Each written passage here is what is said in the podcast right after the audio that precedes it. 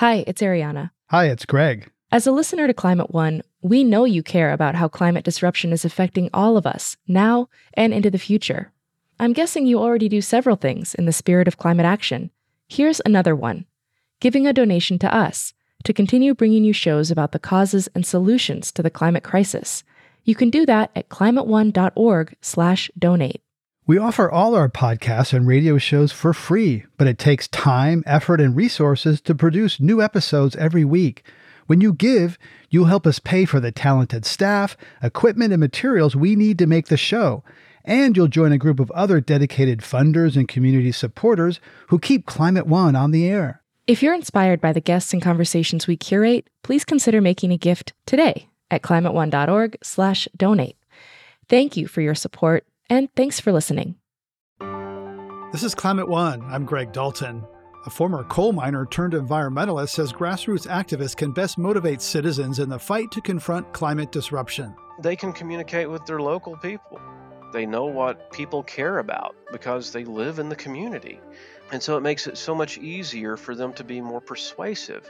The grassroots stereotype often involves angry people with a megaphone, but that isn't always accurate. It's really just people in a community who sort of see a problem and then they get together on their own and try to find a solution to it. And what can we learn from young people pushing for change? A lot of what I do, I don't really consider work. I consider it a passion of mine that these issues need to be addressed equitably and in a way that does not leave any community behind. What motivates the activists at the grassroots level? Climate One's empowering conversations feature all aspects of the climate emergency. I'm Greg Dalton. Today, we're talking with local environmental and climate justice advocates about what drives them and what the big name organizations might learn from their work. Nick Mullins is a former fifth generation coal miner from Clintwood, Virginia, and creator of the blog Thoughts of a Coal Miner. He says growing up, his father taught him to love the woods that surrounded them. He would take me and my brother to the top of the ridge line, uh, show us the trees. Uh, we would play in the streams. I uh, really got really got connected to nature that way. His family also hunted and fished there.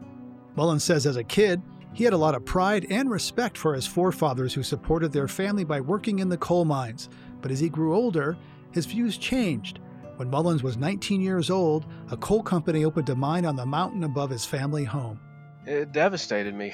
Um, I wasn't really up on any of the fight against mountaintop removal coal mining, but I, I remember whenever they first started logging, uh, hiking up to the top of the ridge, and seeing what was left of the landscape.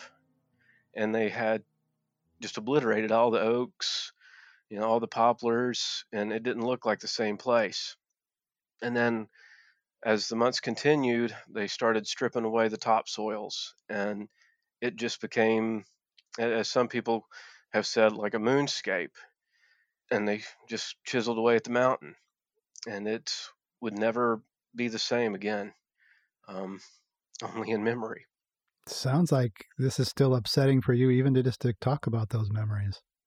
It is. It, you know, when people talk about a sense of place, I don't think people often think about how that place can be just utterly destroyed.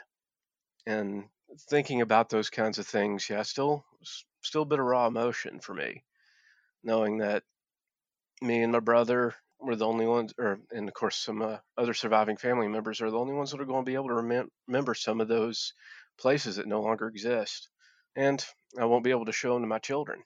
Coal miners are often portrayed as American heroes, keeping the lights on, fueling the Industrial Revolution. To what extent do you think coal miners see themselves that way as heroes? They absolutely see themselves that way. I mean, it's it's one of the things that kind of helps keep you going. Know, any anytime that you're having to face a difficult situation day in and day out, and, and face such dangers as coal mining, you certainly have to feel some pride in that what you're doing is good and worthwhile. You know, it's not unlike uh, a veteran status to, to some degree. That sense of, of, of, sacrificing for you and your family and the nation at large. Hmm. You eventually became a miner yourself. Why? Well, it's purely economical. You can really delve into a lot of history to to contextualize the situation that's in Appalachia currently, but essentially, the coal industry owns the majority of the region. They own the majority of the mineral rights under the ground. And so there is a tremendous amount of power that they hold in, in terms of, of land ownership, economics, and politics. So the mono economy of coal that is in our region, it was created. So there are really very, very few job alternatives in the region for anyone that wants to continue living there. And you were you must have known you were taking personal health risks, but how did you weigh the personal economic benefits and personal health risks? I mean, I really didn't weigh them out. You just did what you had to do for your family. Um, You know, you, you tried not to think about it too often, uh, and and you did your best to to stay out of the dust and not put yourself in the more dangerous situations. And once you get into the mode, you're just doing what you have to do. And if you think about it too often, it will scare you and make it difficult to go in the mind. So you just you just work. Hmm. At some point, you reconsidered your life. What prompted that? Well, there was a lot going on. Um, was living in my great grandparents' old home place. Uh, we had inherited, had been fixing it up for several years, and raising our kids in the same valley that you know uh, I had been raised in. And we lost it in a fire one night. Um, Hmm. it just was such a shock to the system. We everything that we ever had and had worked towards was just gone. I remember the night, three nights later, going back to work and just getting ready to go into the portal down into the darkness. And I just had to ask myself, what am I doing? What's all this worth? And I, I don't know, it just made no sense to, to keep risking my life whenever thing material things were so what's the word I'm looking for? Fleeting, or yeah. So the loss fleeting, of yes, fleeting. the loss of the family home made you reassess your life and your values.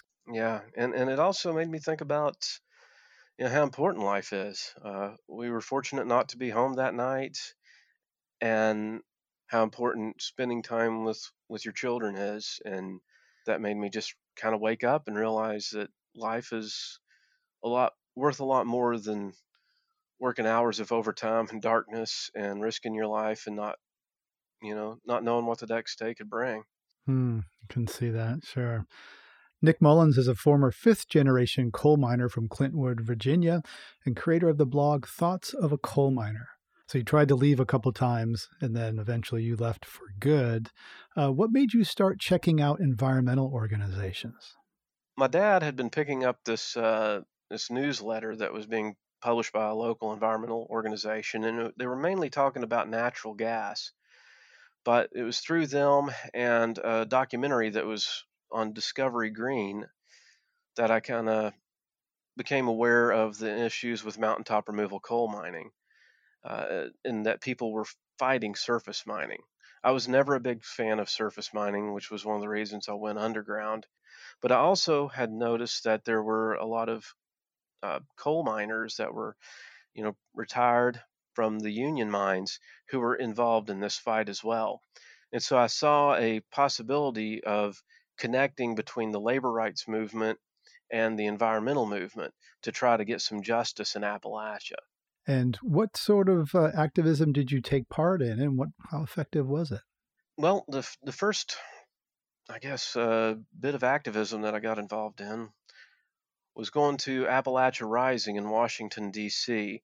It was a large event that was hosted by the Alliance for Appalachia, um, in which they brought together, you know, a few thousand people to fight mountaintop removal, uh, with lobbying days, uh, and there was a march.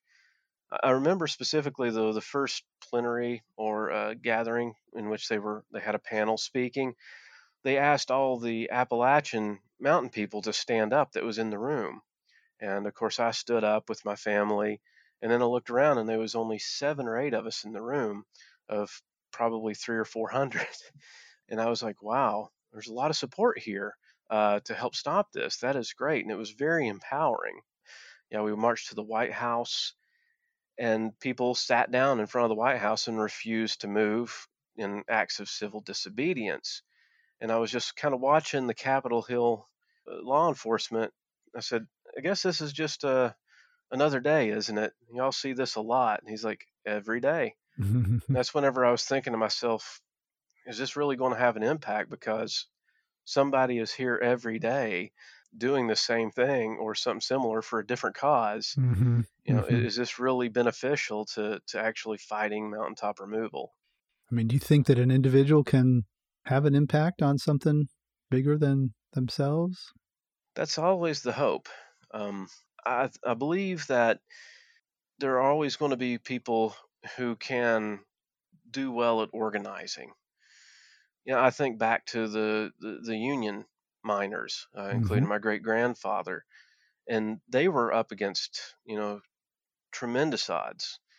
And during those days, it wasn't uncommon for the coal companies to hire mercenaries to defend their coal mines and to bust the union. And that started with people just coming together under a common cause and understanding that they they were being exploited, they were being oppressed, and that they had to fight for the common good. So I, I believe that an individual still has the capability of bringing people together and uniting across those lines that can can can help really spur a movement that's necessary to get us beyond all these fossil fuels. But that person also has to connect with other people and it has to grow. It can't be just one person. Mm-hmm.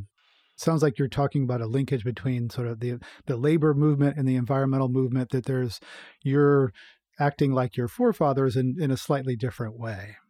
Precisely. I mean, traditionally, the fossil fuels industry has been abusive towards employees.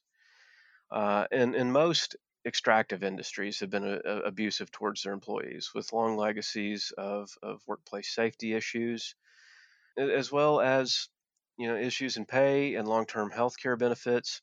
And these are all things that are very closely linked to, to what environmental activists are looking for as well.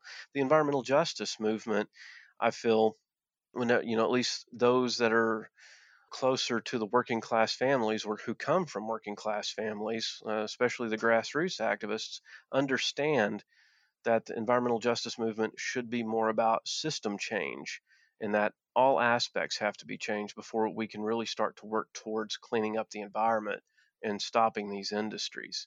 Mm. It's a lot of the yeah connectedness that we talk about on Climate One. You write about the stereotype of environmental activists as quote overeducated tree huggers from way the hell away from here. End quote. How did your neighbors and former coworkers look at you when you became quote an environmentalist? Well, they didn't didn't like me very well. Uh, I was called a traitor, you know, and I think people hated me even worse than they did a traditional environmentalist because they saw me as having gone to the other side. Oh, betrayal within, yeah. Hmm. yeah, definitely.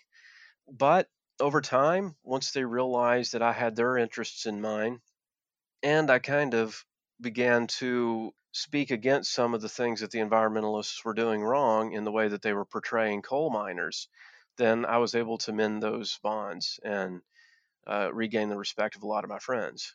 As you note, a lot of um, support for change in Appalachia comes from outsiders. How critical is your credibility and experience as an insider, literally inside the mines, for affecting change with, with environmentalists? I don't know. I often get the feeling that, you know, although my voice is appreciated and that uh, people say that I have a powerful voice, I don't think it really goes that goes too far outside of that. Um, the Sierra Club had an opening for a campaign organizer in Eastern Kentucky for the Beyond Coal campaign. And at the time, I was like, wow, this would be a great opportunity. Uh, I can talk with coal miners. I can help start to, to mend some of this. Uh, so I interviewed for the position and then was later, you know, informed that I didn't get it. And several years later, I found out that one of the primary reasons was is I didn't have a college education. I didn't have a diploma or a, a bachelor's degree. So, yeah, that that bothered me quite a bit, and I, I had some friends advocating for me within the within the organization, hmm. and and I've also seen the way that they that some of these larger organizations tend to use grassroots activists' voices, but whenever it comes to giving them employment or full time, you know, benefited positions, uh, they often just give them small scale grants and stuff that barely keeps them going. Uh, n- nothing that you could count on for a living wage for any any sort of job security. So it makes it difficult, and ultimately, the grassroots environmentalists have to fall back and be concerned more with their own personal ability to survive and take care of their kids than they can to to actually fight the good fight a lot of times. I'm talking with Nick Mullins, a former fifth generation coal miner from Clintwood, Virginia, and creator of the blog Thoughts of a Coal Miner. Coming up, we'll continue our conversation and we'll hear more examples of how grassroots activism can affect change at the local level. There are communities all around this country that have been thinking through piecemeal solutions to uh, to these problems for a really long time, actually. Sharing the lessons from grassroots work. That's up next when Climate One continues.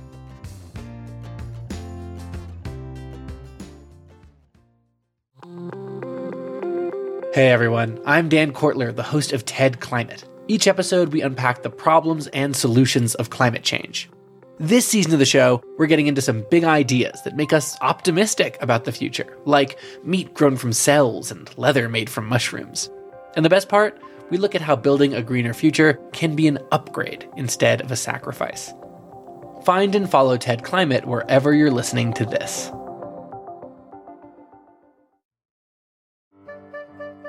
This is Climate One. Nick Mullins is a former fifth generation coal miner from Clintwood, Virginia, and creator of the blog Thoughts of a Coal Miner. He's now an environmental activist.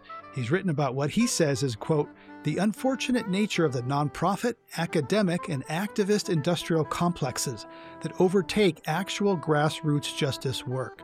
I had never heard of the nonprofit, academic, and activist complex and asked him to explain. In my experience, uh, working in and out of activist organizations and working in academia, I've seen a lot of privilege, unfortunately, that makes it difficult to connect with the people of these areas that are being the most impacted by environmental issues and environmental injustices. Within these organizations, we have a lot of people who are running them and who are being paid salaries and living in very nice areas of the nation who never really came from any kind of similar background as as say someone who grew up in Appalachia uh, and who were first generation to go to college. And that breeds an unfortunate disconnect I feel with the people. Um, so unfortunately what I've noticed is that they will use local grassroots activists' voices and the struggles that people are fighting, and they'll back them, and then they'll create a huge amount of media about it, um, especially in terms of gaining donations to help fight these battles. But whether or not that money trickles down to the actual grassroots activists fighting these battles is is often questionable, from what I've seen. So there's a certain um, arrogance or elitism that you're you're talking about from people who with uh, think they know best with good intentions, but they don't know the local area. Yes, and I think a lot of that falls back on rural urban divides and, and a lot of the political divide that's going on in our nation. I mean, if, if we really think of in terms of the economy and how things work, if you are a working class citizen, if you're a coal miner, you're typically paid a lot less than somebody that went to college. And so the narrative in our nation is get a degree so you can go on and get a better job so you don't have to work outside and you don't have to to face all these terrible realities of that the working class is having to face. And so conversely, those who aren't able to succeed, who aren't able to go on to college, either because they lack the funding or they grew up in a school system that doesn't do well to promote students to go to college, you know, they feel as if they are lesser people. Hmm, mm-hmm. And so you have to find some way within yourself to feel pride and to feel dignity. And so a lot of the times that comes out as anti environmentalism, uh, anti intellectualism. Sadly, that also has created within academic circles and within a lot of organizations a kind of downward looking at the people in these communities. And they don't understand it as reactionary to their privilege and to the, the, the fact that the, they were able to succeed in ways because they already had resources handed to them. So, what can the grassroots activists do that the national big organizations can't? They can communicate with their local people. They know what it's like to live in these situations because they live in the community. And so it makes it so much easier for them to be more persuasive. And in cases like Appalachia, where we've had people, outsiders come in, first take all of our mineral rights, um, and then make us work terrible jobs. Uh, and, and, of course, the media who came in in the 60s and portrayed our poverty in a negative way without contextualizing why we were in poverty. Uh, we have this real outsider stigma. So, whenever more people come in to try to tell us how we should live and that we're doing something wrong, it really strikes at those those issues and, and that goes for so many other communities out there. Yeah trusted messengers are so important uh, so what would be your advice to big environmental elitist organizations? Clearly they have a role to play they do have tremendous power and success but what would be your advice to them? My advice would be to do as much fundraising as you need to do but you need to make sure that those funds get down to the grassroots level and that you don't need to micromanage grassroots activists, that we need resources just as much as anyone else to be able to support our families and do this important work. Uh, and that as much as you may understand the situation and that you might have read sociological you know work about the region um, and and the people, and you may be woke to all the issues that we're uh, you know up against. You still haven't been able to walk a mile in our shoes, and so it's going to be extremely difficult for you to be able to do any kind of, of positive work. You have to rely on the grassroots people, and that means humbling yourself a great deal having faith in those people in communities who may not hold a college degree, who may not see everything the same way that you do, but have faith that they can and will get, you know, make change in their communities if they're provided the resources. Thank you, Nick Mullins. Appreciate your time sharing your story. Thank you. Nick Mullins is a former fifth generation coal miner from Clintwood, Virginia, and now is an environmental activist. Mullins is one of the many grassroots activists featured in the book The World We Need Stories and Lessons from America's Unsung Environmental Movement. The book's editor, Audrea Lim, says the goal was to push against the tide of coverage focused on large environmental groups. Instead, she sought to highlight people often working in their own communities to combat pollution and build towards a cleaner and more equitable society. She says those efforts are diverse from housing and gentrification to local food systems and sustainable businesses. The book features the work of three dozen such activists, but I asked Lim if she could tell us one story that really stayed with her. There's so many good stories in here. My favorite one, or the one that um, really stuck with me and actually gave me a lot of hope, is uh, based in Hawaii. Um, and it's an interview with this man, Eric Enos. Um, he's native Hawaiian, but he grew up with, you know, very little knowledge of his native Hawaiian culture, like including the central importance of taro. It's this purple root vegetable that Mm, um, most people might, yeah, I love it. Yeah. but it's very important in native Hawaiian culture, which, you know, was suppressed under US colonialism. So Eric began teaching art to native youth gang members. And he also took them hiking in the back of um, the Waianae Valley, which was basically just dried up. And that was where the gangs, the, the syndicates, would dump bodies in stolen cars, basically. And while they were sort of hiking and camping there, they found these like just walls and just terraces uh, in the ground. And these were like clearly cultural sites, but they had really no idea what they were. So um, Eric knew that the Bishop Museum um, they had some archaeologists there who, uh, you know, white archaeologists who were environmentalists, and he knew they would be sympathetic. So he went and asked for their help, and they sent um, some of their experts who found that you know the entire area was once actually under taro cultivation um, but you know the water in the in the back of that valley had been diverted towards the uh, colonial sugar plantations like a, a long time ago. Uh, so then he went and appealed to, for help um, from like a state senator and local agencies who then sort of gave uh, him and his youth um, some guidance and help and funding to sort of build a new irrigation system. And so they all began growing native plants.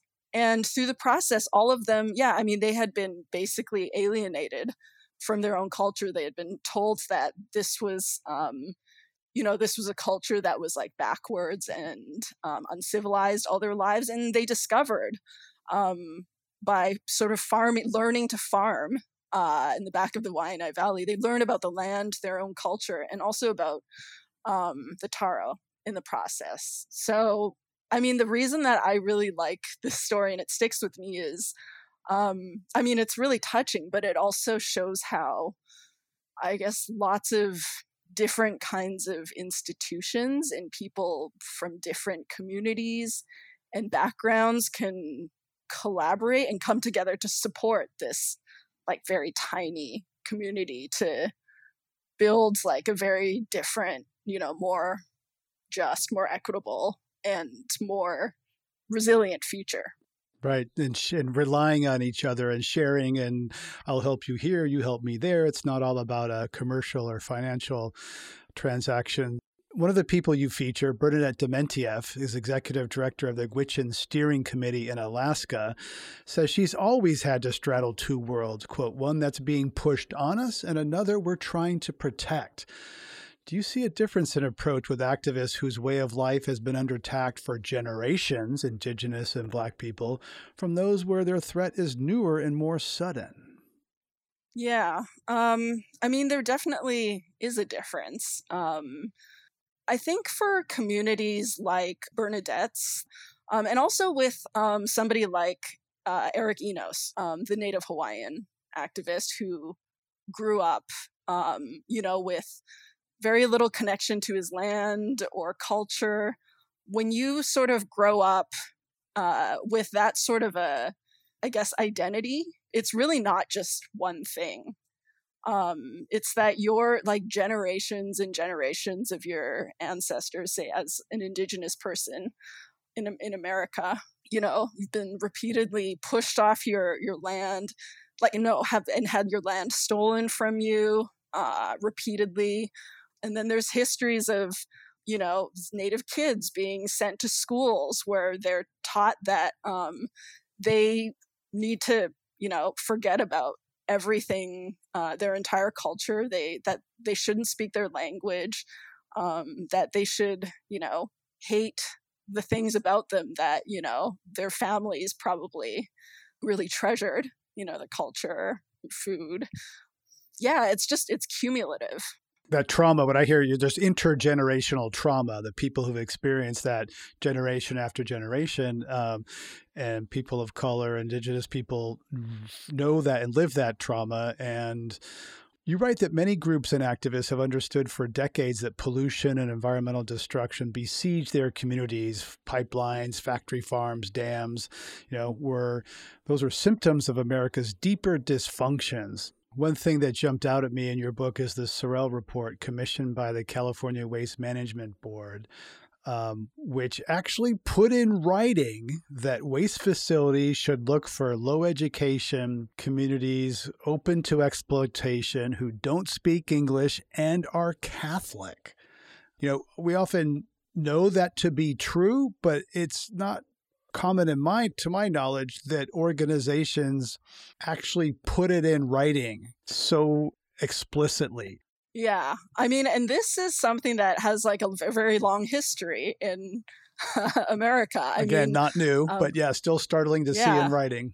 Yeah this i mean the Cerrell report i think is from the 80s um, and yeah, even from before uh, the US was a country, British companies, colonial companies would come and they felt completely fine going into, um, you know, areas that were um, where there were, you know, thriving indigenous societies and economies, um, and just, you know, chase them out or, you know, mine mine their gold um, for really similar reasons. Um, and yeah, that continued to be the case my guest is Audrea Lim, editor of the new book, The World We Need Stories and Lessons from America's Unsung Environmental Movement.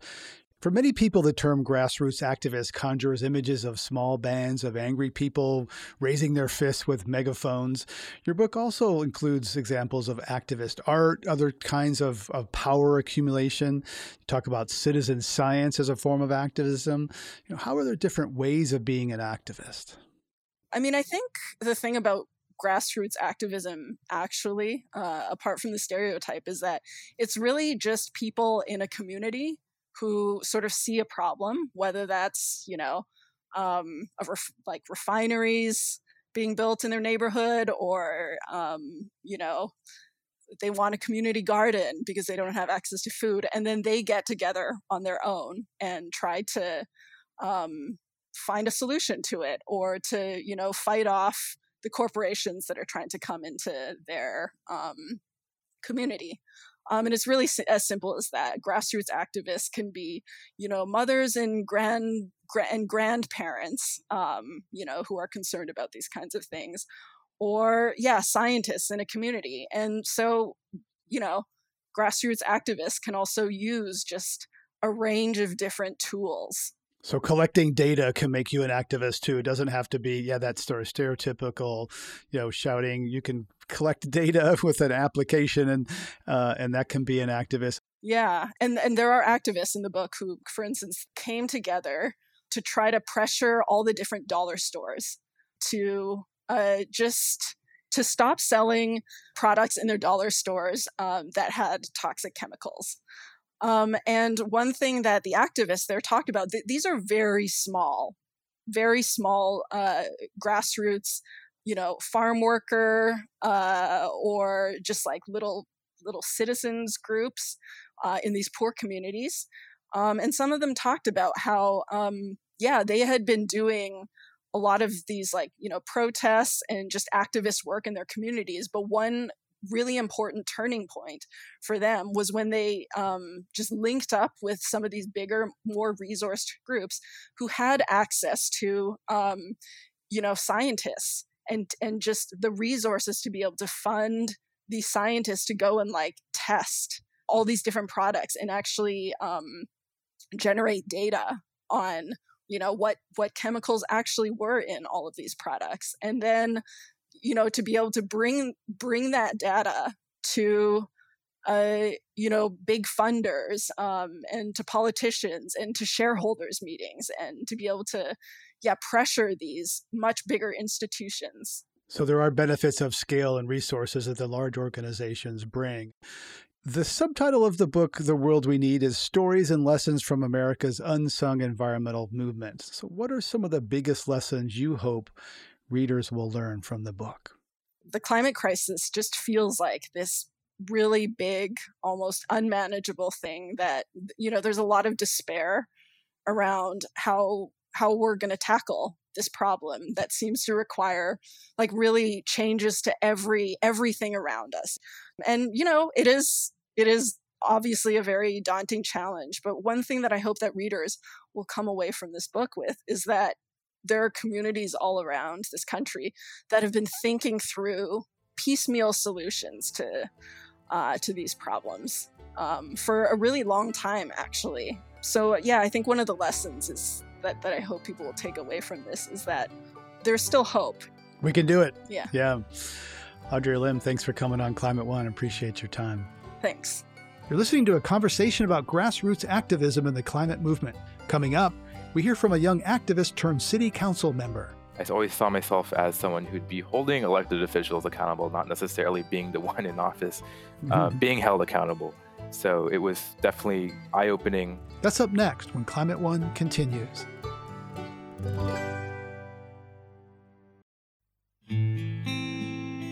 This is Climate One. I'm Greg Dalton. We're talking with grassroots activists about their role in the environmental and climate movements.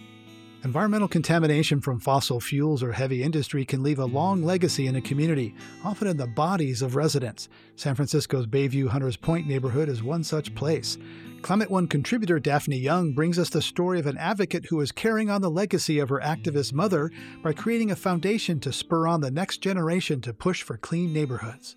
My mother's name is Marie Harrison in San Francisco, also known as the mother of the movement, the mother of environmental justice. That's Ariane Harrison, the daughter of Hilda Marie Harrison, a longtime environmental activist in the Bayview Hunters Point community. My mother started off, you know, she didn't set out to be an activist. Back when um, Geneva Towers was getting uh, dismantled, she fought and advocated for the tenants to have access and be moved over, transitioned over into the new apartments they were building. From the early 1970s until her death in 2019, Marie Harrison was a champion for her community. She organized rallies, wrote articles in local newspapers calling out the U.S. Navy and Pacific Gas and Electric for leaving toxic waste in the predominantly black community of Bayview Hunters Point, which now has the highest number of cases of asthma and respiratory disease in San Francisco County. Marie Harrison took her claims all the way to City Hall. You know, my mother, she started the fight against PG&E. PG&E was spitting all kind of toxins into the air, right? My mother did tours of all the toxic sites in Bayview. Her daughter Ariane says the fight against PG&E and the Naval Yard became personal for her mother when their own family started to have health problems.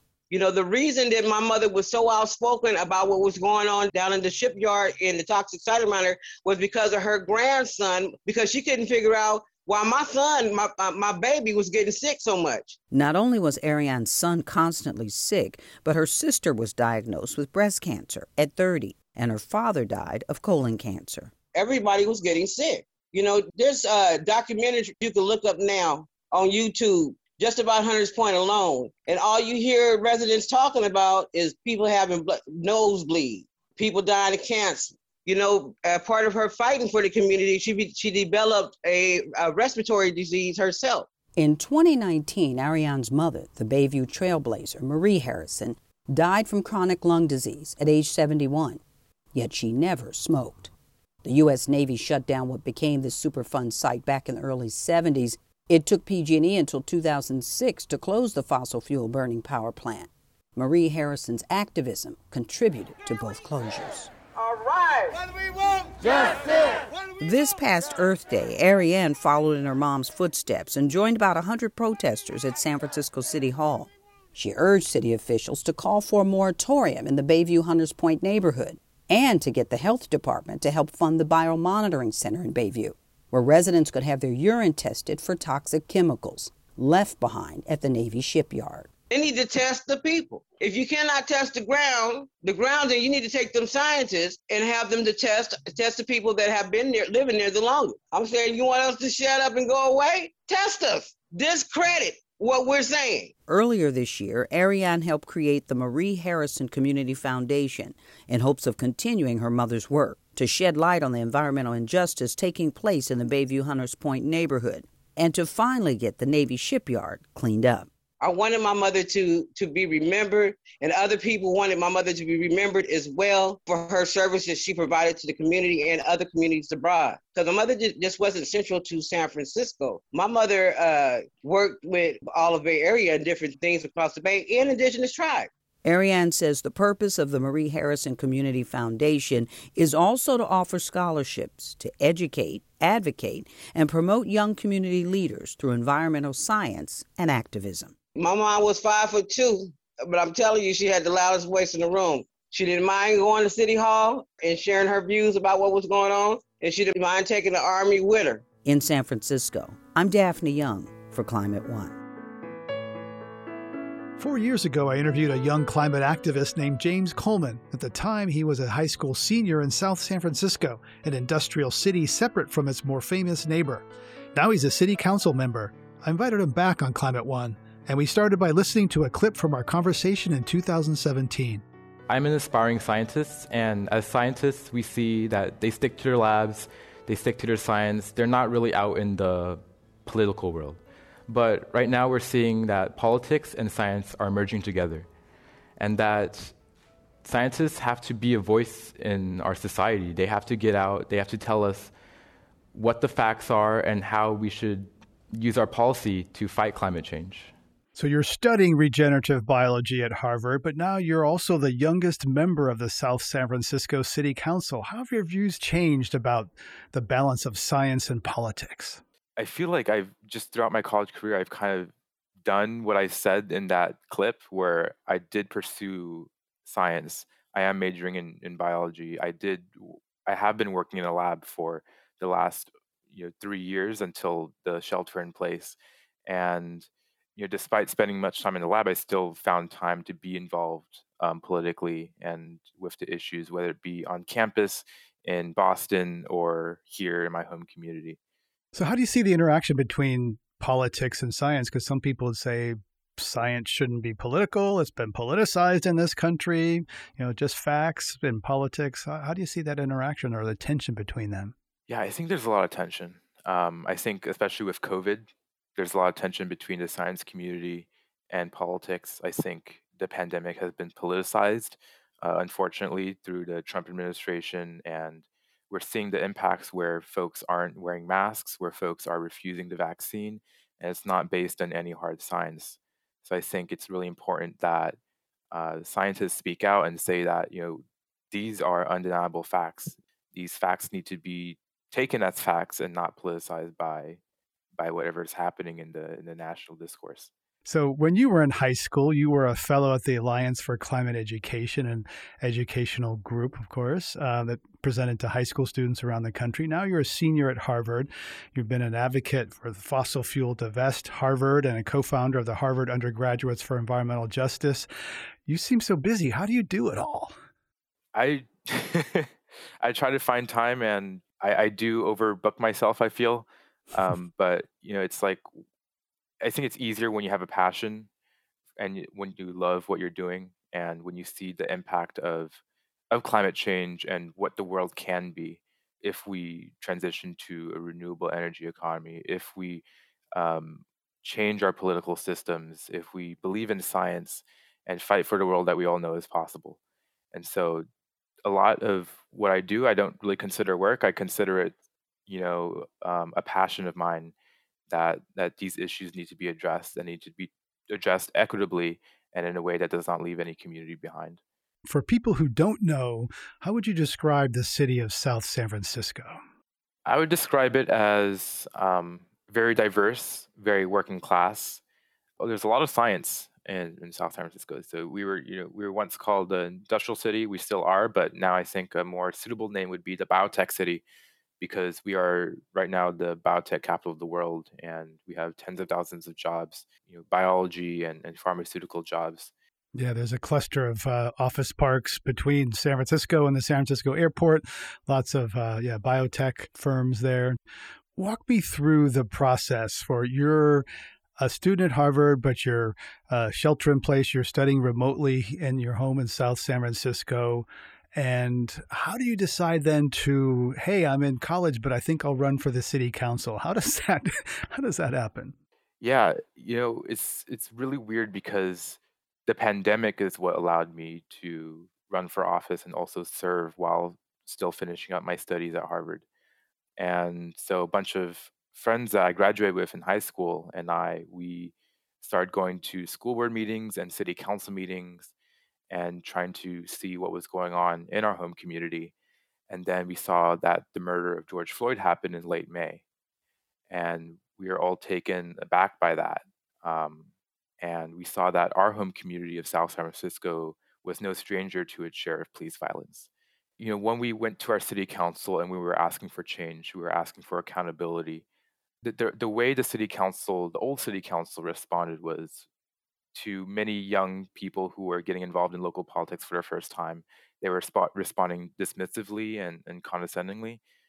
And when I saw that there was this disdain for the youth community who, who was demanding change, that I saw that you know we needed to hold our elected leaders accountable. Did the political establishment take you seriously? How did they treat you at first as a college candidate? Well, yeah, they didn't treat me too seriously at the beginning, but I think um, we, you know, all, all, it really takes is a conversation for someone to know that you're serious, um, that you care about the issues, that you know you're fighting for the right things, and so we ran a campaign that was grassroots. Um, we didn't knock doors because of the pandemic, but we did lots of flyer drops throughout the district. Um, we made probably 17,000 phone calls and we raised money primarily through small dollar donations and we were able to outraise the incumbent and have an average donation that was 10 times less than than my opponents. And it just goes to show that you know with people power you can um, beat the political establishment and run on a campaign with you know, an unapologetically progressive campaign and win. How often did you talk about climate during your campaign? Very very often. And this was you know, remember um, in San Francisco, it was last uh, it was last September where we had that art that Orange Wednesday, oh, where yeah. the skies were all orange, and that scared a lot of people. Like, is this the future? Is this the Blade Runner future that we're looking at here? Is this going to be the status quo?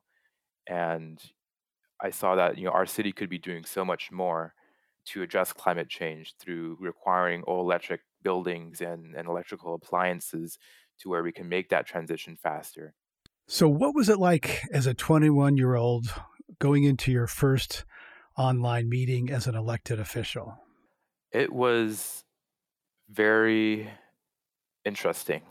I don't I don't really have words to describe it. You know, growing up I never saw myself as an elected official. I always saw myself as an activist because that's, you know, what I did in high school. That's that's the role that I had as a as a college student I always saw myself as someone who'd be holding elected officials accountable, not necessarily being the one in office, uh, mm-hmm. being held accountable. Um, so it was definitely eye opening, and you know, even sometimes today, I mean, these days, I'm I just sit here thinking like, am I really a council member? Um, you know, mm-hmm. doing these things and, and trying to to fight for for these policies. What's it like being on the other side now? It's it's much different. Um, you know, there's certain things you can say as an activist and certain things you can't say as an elected official. Um, and so I've had to change the way I, I, conduct myself publicly because I'm not just, you know, I'm not representing like an activist organization now. I'm now I'm representing the city of South San Francisco, and that means that I need to represent every single resident of South San Francisco and their interests. And I've also seen that there's a lot of bureaucracy involved there's a lot of interaction between state and local and federal politics that a lot of people and, and policies that a lot of people don't realize and that you know some things you can do at the local level some things you can't. One thing would be like qualified immunity. That's not something you can do at the local level. That's a state and federal level thing. But with reach codes um, and what are reach codes? Reach codes are building codes that go beyond state regulation and so, for example, would be like requiring um, all electric buildings or banning new construction that includes nat- natural gas, um, requiring um, more electrical vehicle chargers in new construction, things like that, um, that basically go beyond state requirements and that you know, local local cities can can pursue that that can really be an example for other cities to follow and for the state to eventually adopt in the future. So, when you talk to your neighbors, now constituents, how do you talk about climate and things tangible relative to their lives? Yeah, I talk about the need to transition away um, from fossil fuels um, and how we can do so at the state level. And I also talk about the need for a just transition. I think you know one of the more, most important concepts when it comes to climate change is the concept of environmental justice and acknowledging that climate change affects different people in different ways and that when we address climate change it has to be done so in an equitable way that does not leave any communities behind. And so you know that means job training programs for coal miners and also ensuring that commu- low income communities communities of color marginalized communities that they are getting the resources that they need, like air purifiers, so that they're not being disproportionately impact, impacted by climate change.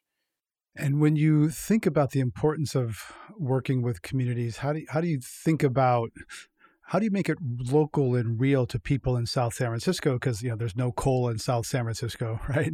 But how do you how do you make things bring things home to their lives? I think a lot of people are now kind of shocked and scared about the annual wild, wildfire season that we have in California now. You know, growing up my entire life, um, there was there, there never really was a wildfire season where we had weeks of polluted air um, that was hazardous to breathe.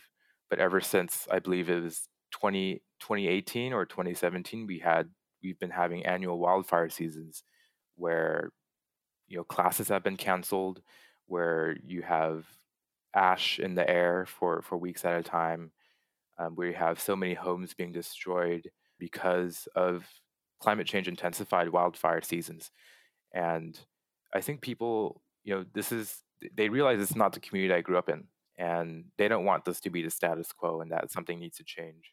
Um, that means you know changing the way we we conduct our system of, of energy um, and making it more renewable and more sustainable youth are really pushing the climate conversation and pushing people in power and you know there's a lot of uh, resentment even at the baby boomers and what they've done um, I'm curious about what the reaction has been of your some of your peers to you uh, going into elected office. I think a lot of folks are are inspired and they want to see more activists in office. They want to see more youth in office, more Gen Zers. We're not talking about millennials anymore. We're talking about the Zoomers and and having them take over. Um, and you know, it's not everyone. You know, some people want to stay in the activist position. They want to continue, um, and that that's just how they see their role as right. Um, but I think that the institutional knowledge um, from being a city council member, from being on the inside, I think that that can help inform a lot of activists, and a lot of activists can inform elected officials like I, like like I am, about you know the various issues that the community is concerned about, the, the changes that they want to see. You know, it's their job to be idealistic, to have the vision, and it's my job to implement that vision and make it possible. James Coleman's a member of the City Council of South San Francisco and a senior at Harvard studying human development and regenerative biology. James, thanks for coming on Climate One. Yeah, thanks for having me again. You've been listening to Climate One. We've been talking about the environmental and climate movements and what we can learn from those pushing for change within their own communities. To hear more Climate One conversations, subscribe to our podcast on Apple, Spotify, or wherever you get your pods. Please help us get people talking more about climate by giving us a rating or review. It really does help advance the climate conversation, which is so difficult to have. Let me know what you think about the show by emailing me at greg at climateone.org. Brad Marshland is our senior producer, Ariana Brocious is our producer and audio editor. Arnav Gupta is our audio engineer. Steve Fox is Director of Advancement, Kelly Pennington directs our audience engagement, and Tyler Reed directs our operations. Dr. Gloria Duffy is CEO of the Commonwealth Club of California, the nonprofit and nonpartisan forum where our program originates. I'm Greg Dalton.